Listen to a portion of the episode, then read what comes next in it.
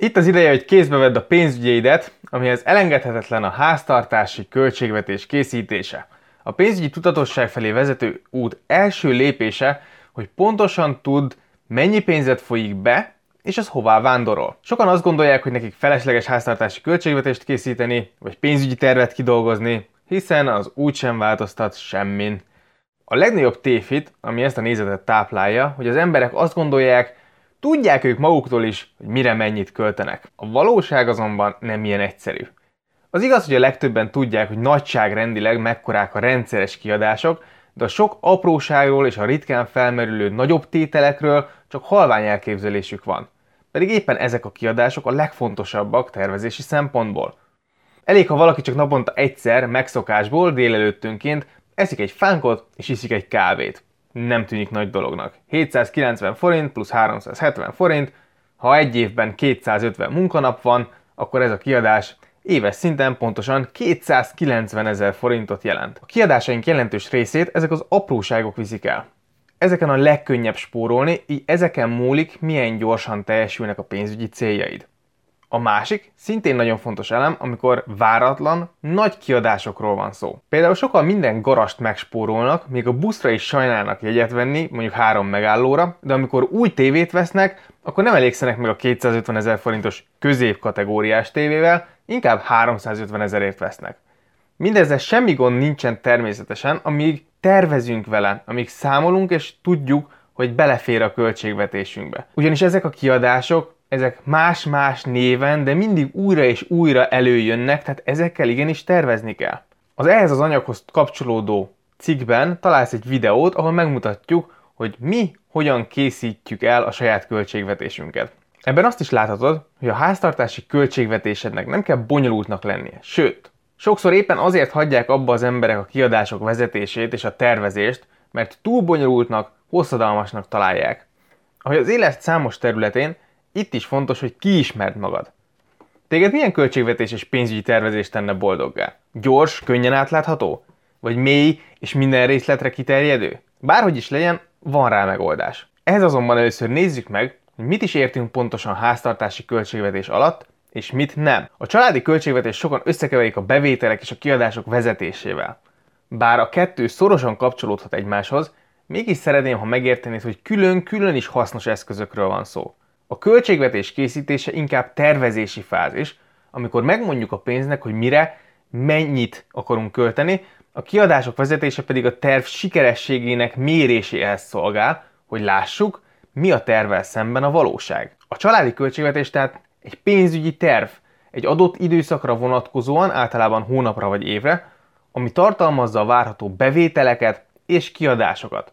Ezeket érdemes főbb kategóriákra osztani, így könnyebben nyomon követhető és tervezhető lesz. A cikkben itt találsz egy letölthető, ingyenes költségvetés tervező kalkulátort is. Javaslom, hogy ezt töltsd le.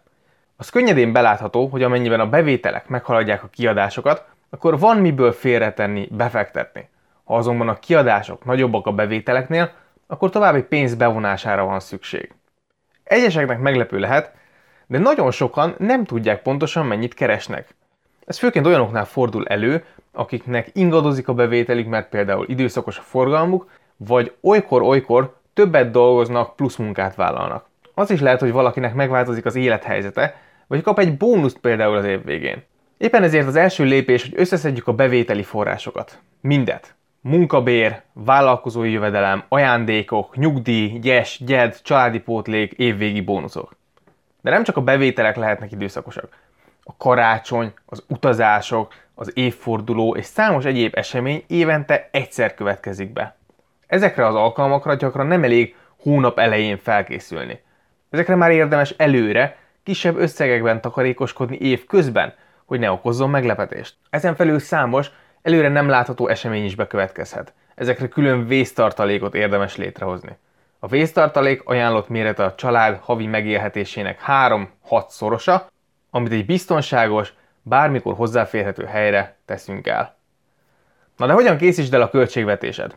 Az automatikus berögződésünk az az, hogy mikor bejön a fizetésünk, akkor elkezdjük azt költeni, és ami marad a hó végén, azt félretesszük, vagy később költjük el. No, hát azt gondolom, hogy tapasztaltad már, hogy ez nem a legjobb stratégia, ha gyorsan akarsz pénzt gyűjteni. Éppen ezért ennek az ellentetjét javaslom. Először is határozd meg a pénzügyi céljaidat, számold ki, mennyit kell félretenned, határozd meg az összeget, majd ezt azonnal vond is le a havi keresetedből. Csak az így megmaradt elkölthető jövedelemből gazdálkodj. Ezt kell szétosztanod a kategóriák között. Ez a fizes először magadnak elv. A jövőbeni önmagadnak való pénzt ugyanis, mint egy sárga csekket kezeljük, és azonnal kifizetjük. Elvégre a saját jövőnk van olyan fontos, mint a kábel TV számla, igaz? Ha célod a pénzügyi szabadság, akkor korábban már kiszámoltuk, hogy mennyi pénzre is van szükséged, erre találsz egy linket ebben a cikkben. Így végül is, ha tudod mennyi a bevételed átlagosan egy hónapban, és tudod mennyit szeretnél félretenni ebből, akkor megkapod, mennyi pénzből tudsz gazdálkodni. Nincs más dolgod, mint ezt szétosztani a különböző kategóriák között úgy, hogy a nagyobb, egyszeri kiadásokat és bevételeket is számba veszed. Ehhez azt javaslom, hogy először készíts egy éves tervet. Ezt évente egyszer elég megcsinálni, és jövőre alig, hanem az idejét csak kicsit finom hangolni kell, szóval ne légy rest. Itt nem kell nagyon mélyre menni és mindenféle al-al kategóriát meghatározni. Csak lásd, hogy miként alakulnak majd a bevételek és a kiadások. Tipikus eset, hogy a nyaralás és a gyermekek iskola kezdése közel esik egymáshoz, ami nehézséget okoz. Ilyenkor sokan hitelből foltozzák be a költségvetést. Ezt ne tedd. Lehetőleg ne használj hiteleket, sőt, inkább fizesd őket vissza. Ezt követően látni fogod, hogy melyik hónapban mennyi pénzed marad. A havi költségvetésedet az alapján tudod majd mindig elkészíteni. Ez egy igen gyors folyamat, igazából egy beszélgetés a pároddal arról, hogy milyen programokat terveztek arra az adott hónapra. Egyáltalán nem kell unalmasnak vagy száraznak lennie. Nézzük, hogy néz ki a gyakorlatban mindez. Először is nézzük meg az éves háztartási költségvetés készítését. Itt az egyes lépéseket a cikkben letölthető háztartási költségvetés készítőn keresztül fogom bemutatni, de ha neked van sajátod, akkor nyugodtan használhatod azt is, vagy ha ennél maradsz, akkor töltsd le az Excel fájlt, és az Excel-t egyébként egy Google Drive-ra feltöltve, akár mobilról is elérheted, és a pároddal is megoszthatod. Tehát mi két lépésben szoktuk megtervezni a költségvetésünket. Először csinálunk egy éves tervet, majd minden hónap elején pontosítunk rajta, és csinálunk egy havi tervet. Szerintem ez a leghatékonyabb módja, nekünk ez vált be, gyors és egyszerű. Nézzük meg először a bevételeket és a megtakarításokat. Az éves tervezésnél nyilván nem fogjuk tudni megmondani, hogy mennyi pénzt fogunk költeni novemberben mosogatószerre. Itt most nem is ez a cél. Sokkal inkább a biztosan felmerülő költségeket szeretnénk látni, és szétválasztani a szabadon gazdálkodható pénztől. A szabadon gazdálkodható pénzt pedig majd a havi tervezésben fogjuk további kategóriákba besorolni és szétosztani. Ehhez először is összeszedjük a bevételeket, és levonjuk belőle a megtakarításokat. A bevételek és a megtakarítások különbsége adja majd az adott hónapban elkölthető összeget. Második lépés a rendszeres és kötelező költségek levonása. Ezután felsoroljuk a kötelezően felmerülő költségeket, melyek levonásra kerülnek az elkölthető kategóriából. Itt tényleg csak pár kategóriát adtam meg, a legtöbb esetben azt gondolom jobb az egyszerűség. Ilyen például a lakhatás, amiben beletartozik a rezsi, a lakbér, stb., milyen a közlekedés, az egészségügy, talán a kötelező élelmiszerek, amiket minden hónapban meg kell venni ahhoz, hogy meg tudjatok élni. Tehát a fix, rendszeres havi kötelező kiadások, ami a megélhetéshez szükséges. Ezeket az összegeket szedjük össze az éves tervezésnél. Tehát az éves tervezésnél nem feltétlen kell kilistázni az összes kategóriát, pusztán azokat, amelyekkel fontosnak látjuk tervezni éves szinten. Ilyenek, amelyek biztosan felmerülnek és előre jól becsülhetők. Ahogy mondtam, ugye a rezsi lakhatás, közlekedési költség, a biztosítási díjak, stb. Természetesen fontos, hogy lásd, hogy minden hónapban meg, tudja, meg tudtok majd élni. Ha egy kiadási kategóriával itt az éves tervezésnél nem számolsz, akkor azt majd a fennmaradó összegből kell finanszírozni, amit hó elején osztotok be. Harmadik lépés. A ritka és nagy összegű kiadások. Ezt követően szedd össze a ritkább, nagyobb kiadásokat. Itt minden kategóriát a táblázatban két részre osztottam. Van egy szürke, ami a szükséges összeg rész, ott a teljes kiadást írtam be az adott hónaphoz, tehát például, hogy nyaralásra kell 350 ezer forint júliusban. De a valóságban azonban ez nem egy azonnal keletkező kiadás, hiszen nem júliusban fogsz 350 ezer forintot félretenni a nyaralásra, hiszen előre fel kell készülni rá. Ezért van egy alatta lévő sor, ami a félretéve elnevezésű sor, ahol 70 ezer forintokat már januártól kezdve minden hónapra beszámolunk, hiszen ahhoz, hogy júliusra összegyűjjön a 350 ezer forint, ahhoz minden hónapban 70 ezer forintot 5 hónapon keresztül félre kell tenni. Egy másik példa, hogyha mondjuk műszaki cikkre júniusban fizetünk 250 ezer forintot, de már januártól félretezünk havi 50 ezeret, így akkor nem a 250 ezer forint fogja csökkenteni a havi keretünket, hanem az 50 ezer forintos felkészülés. Negyedik lépés. Nézd meg, hogy ezek után mennyi marad. Végül itt ugye a táblázatban megkapod az eredményt, a kiadásokat levonva az elkölthető összegből megmarad a fennmaradó összeg, amely kvázi a havi megélhetést fogja biztosítani az itt felsorolt tételeken kívül. Ebből kell majd kigazdálkodnod a ruházkodást, a sportot, a tisztítószert. Fontos, hogy ellenőrizd az egyes hónapokra kapott fennmaradó összeget. Ebből kell majd ugyanis minden költséget állnodok, ami nem vezettél be az éves tervezésbe. Ennek hátránya, hogy nem fogod egyben látni, hogy mire mennyit akarsz költeni. Nem lesz pontosan megtervezve az összes kategóriád. Előfordulhat például, hogy nem veszed észre, hogy már nem jut majd, a példánál maradva, tisztítószerre. Javaslom éppen ezért, hogy keresd meg a legalacsonyabb összegű hónapot, és próbáld meg megtervezni annak a pontos költségvetését is. Ki fogtok jönni? Ha igen, akkor szuper. És ahogy már gondolhatod, a következő lépés, hogy megtervezed minden hó elején az adott hónapot. Nézzük, hogyan működik a havi költségvetés készítése. A letölthető Excel második fülén találod a havi költségvetés készítőt. Itt már viszonylag könnyű dolgod van, láthatod az éves tervezésből, hogy az adott hónapra mennyi költőpénzetek van. Ekkor már ugye a bevételekből elintéztétek a megtakarításokat, a rendszeres kiadásokat, és félretettetek a ritkább kiadásokra is. Szuper! Most minden megmaradt pénzt elkölthettek. Itt az idő ezt úgy beosztani a hónap elején, hogy a lehető legtöbbet hozzátok ki belőle. Például, hogyha van 115 ezer forint elkölthető fennmaradó összegetek, akkor azt bevezethetitek különböző kategóriára, hogy vegyi áru 15 ezer forint, szépségápolás 10 ezer forint, szórakozás 10 ezer forint. Milyenkor is a fő szükségletekkel szoktuk először kezdeni. Először is átgondoljuk, hogy miként fog telni a hónap. Ha megyek például szüleimhez látogatóva, akkor azon a hétvégén nem kell főznünk, és kevesebb bevásárlás szükséges. Ezért mi például a bevásárlást is csak havi szinten szoktuk tervezni. Viszont az utazásnak van költsége, ezzel tehát számolnunk kell. Utána átgondoljuk, hogy milyen programokra vagyunk hivatalosak, vagy mi az, amit szeretnénk csinálni a szabadidőnkben. Gyermekeseknek természetesen a gyerkőcök programjaival is számolniuk kell, az autósoknak pedig az autóval kapcsolatos kiadásokkal is. Mivel itt már van egy konkrét összeg, amit el kell osztani, mi ezt általában egy papírlapon szoktuk megcsinálni, de ez az Excel is szuperül alkalmazható rá. A papírlapra már a konkrét eseményt is fel tudjuk írni. Például Ádám fodrász 1700 forint. Megyünk Zsolt születésnapjára, ajándék 12 ezer forint. Közös romantikus vacsora 7500 forint és hasonlók. Addig játszunk a számokkal, amíg mind a ketten elégedettek vagyunk.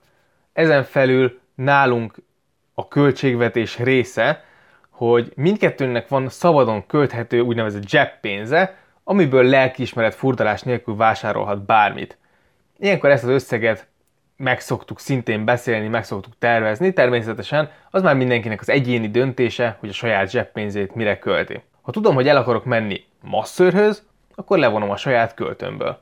Néha bevallom kicsit csalok, és a saját költömből is félreteszek, de lehet, hogy ez már túlzás. Az éves terv tehát segít, hogy előre láthatóan gondolkodj és felkészülj a nagyobb kiadásokra, a havi költségvetés pedig megmutatja, hogy mennyi pénzed marad, amit szabadon elkölthetsz.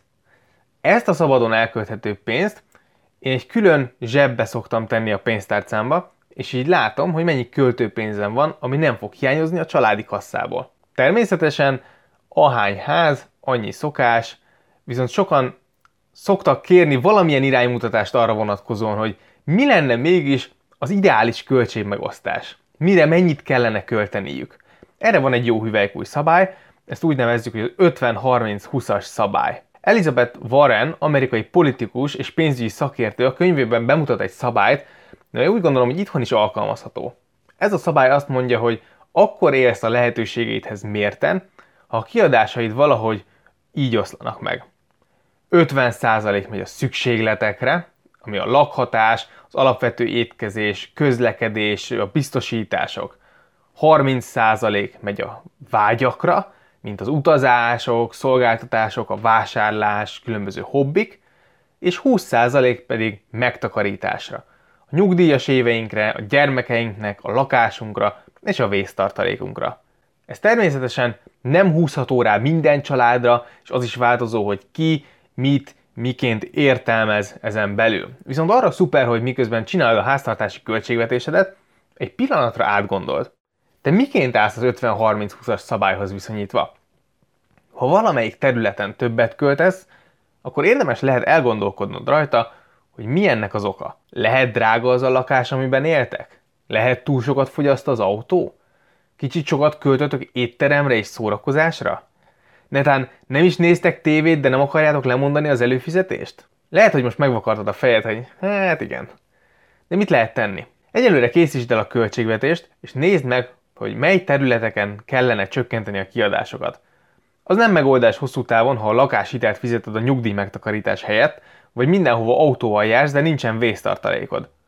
A 20% megtakarítási arány nem sok, szerintem fontos, hogy ez meglegyen. Ha nem tudod kigazdálkodni, akkor ez lehet rosszul hangzik, de túl nagy lábon élsz. Itt az alkalom most, hogy új alapokra helyezd a pénzügyeidet és a terveidet, és alakítsd úgy a számokat, hogy meglegyen a 20% megtakarítás, és nagyjából a többi dolog is megfeleljen ennek a szabálynak.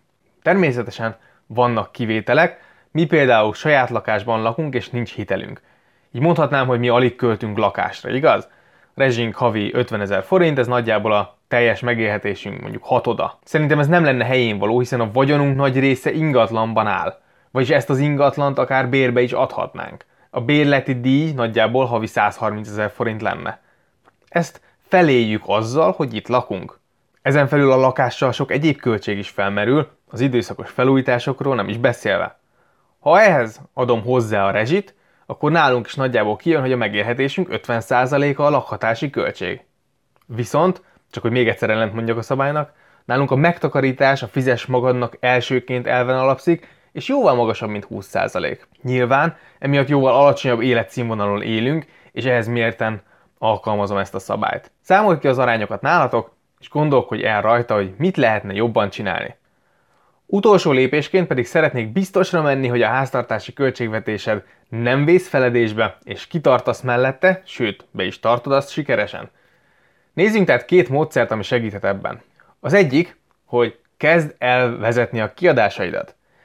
Ez sokaknak a pénzügyi mumussal ér fel, és éveken keresztül próbálják elkerülni, hogy vezetniük kelljen a kiadásokat, pedig erre számos applikációt, egy sima Excel-t is használhatsz. A lényeg, hogy tudd, mire mennyit költesz. Ha vezeted a kiadásokat, és ugyanazokat a kategóriákat alkalmazod, amiket a háztartási költségvetés esetén is, akkor össze tudod hasonlítani hónapról hónapra, hogy miként sikerült tartanod a tervet. A költségek vezetése óriási segítséget jelenthet később, hiszen sokkal pontosabban fogsz tudni tervezni. Ehhez viszont szükséges, hogy ne csak a nagy kiadásokat, hanem tényleg minden apróságot felírj. A másik a borítékos módszer. Tudom, hogy vannak, akiket ha órákig győzködnék is a költségek nyilvántartása mellett, akkor sem vezetnék kitartóan. Nekik is szeretnék adni egy ötletet. Ez nem más, mint a borítékos módszer, aminek a lényege, hogy a háztartási költségvetésnek megfelelően borítékokat hoztok létre. Ezek valós, fizikai borítékok, amelyek zsebekként szolgálnak. A havi költőpénzt ezekben a zsebekben szórjuk szét, így pontosan érzékelhetjük, melyikben mennyi van még. Lehet egy zseb a bevásárlásnak, lehet egy zseb a szórakozásnak, és így tovább. Mivel a megtakarítást hó elején félretesszük, és a maradék pénzt osztjuk szét, igazából nincs nagy baj, ha nem vezetjük a kiadásokat. Persze nem fogod tudni, hogy mire költöttél pontosan, viszont az egyes kategóriák korlátai tartani fognak, és észre fogod venni, ha valamire többet költesz, mint terveztél. A két módszer együtt a legjobb. Én egy viszonylag egyszerű borítékos rendszert használok, és mellette vezetem a kiadásaimat egy Google Spreadsheetben. Mások mobilappokat használnak, ami szintén jó megoldás lehet. Összefoglalásként nézzük meg tehát, mit is tanultunk a háztartási költségvetésről. Megnéztük tehát, hogy miért olyan fontos háztartási költségvetést készíteni. Lesz egy pénzügyi terved, a teljes évre, és utána rövidebb távra is. Azáltal, hogy megtervezed a kiadásaidat, átveszed az irányítást a pénzed felett, és sokkal tudatosabban fogod tudni beosztani azt. A letölthető családi költségvetés tervezőn végighaladva megnéztük a tervezés folyamatát. Először is ki kell számolni, mennyi megtakarítás szükséges a hosszú távú pénzügyi céljaid eléréséhez. Ezt követően össze kell számolnod a bevételeidet, és le kell vonnod ebből a megtakarításokat. Ez a fizes magadnak elv. Az így megmaradt pénzt lehet elkölteni, ez kerül a tervbe. Ebből először levonjuk a feltétlenül szükséges fix kiadásokat, lakhatás, közlekedés, étkezés, stb. Majd számolunk a ritkábban felmerülő nagyobb kiadásokkal is. Éves biztosítási díj, autószervíz, nyaralás, karácsony. Ezeket hónapra levontva felvisszük az éves költségvetésbe. Ami megmaradt pénz, az lesz a havi terv alapja. A havi tervbe tehát már csak a gyakran változó dolgok kerülnek bele. Minden hónap elején átnézzük a programot, a készleteket, és megtervezzük, mire mennyit fogunk költeni. Ez gyakran azért eléggé hasonló szokott lenni, de lehet egyik hónapban itt-ott kell húzni egy kicsit. Adhatunk magunknak akár reppénzt vagy költőpénzt is, amit lelkiismeret furdalás nélkül elkölthetünk. Ha készen vagy a költségvetéssel, akkor nézd meg, hogyan felelsz meg az 50-30-20-as szabálynak. Ez nem egy kőbevésett szabály, de érdemes elgondolkodni és megvizsgálni, nem élsz túl nagy lábban.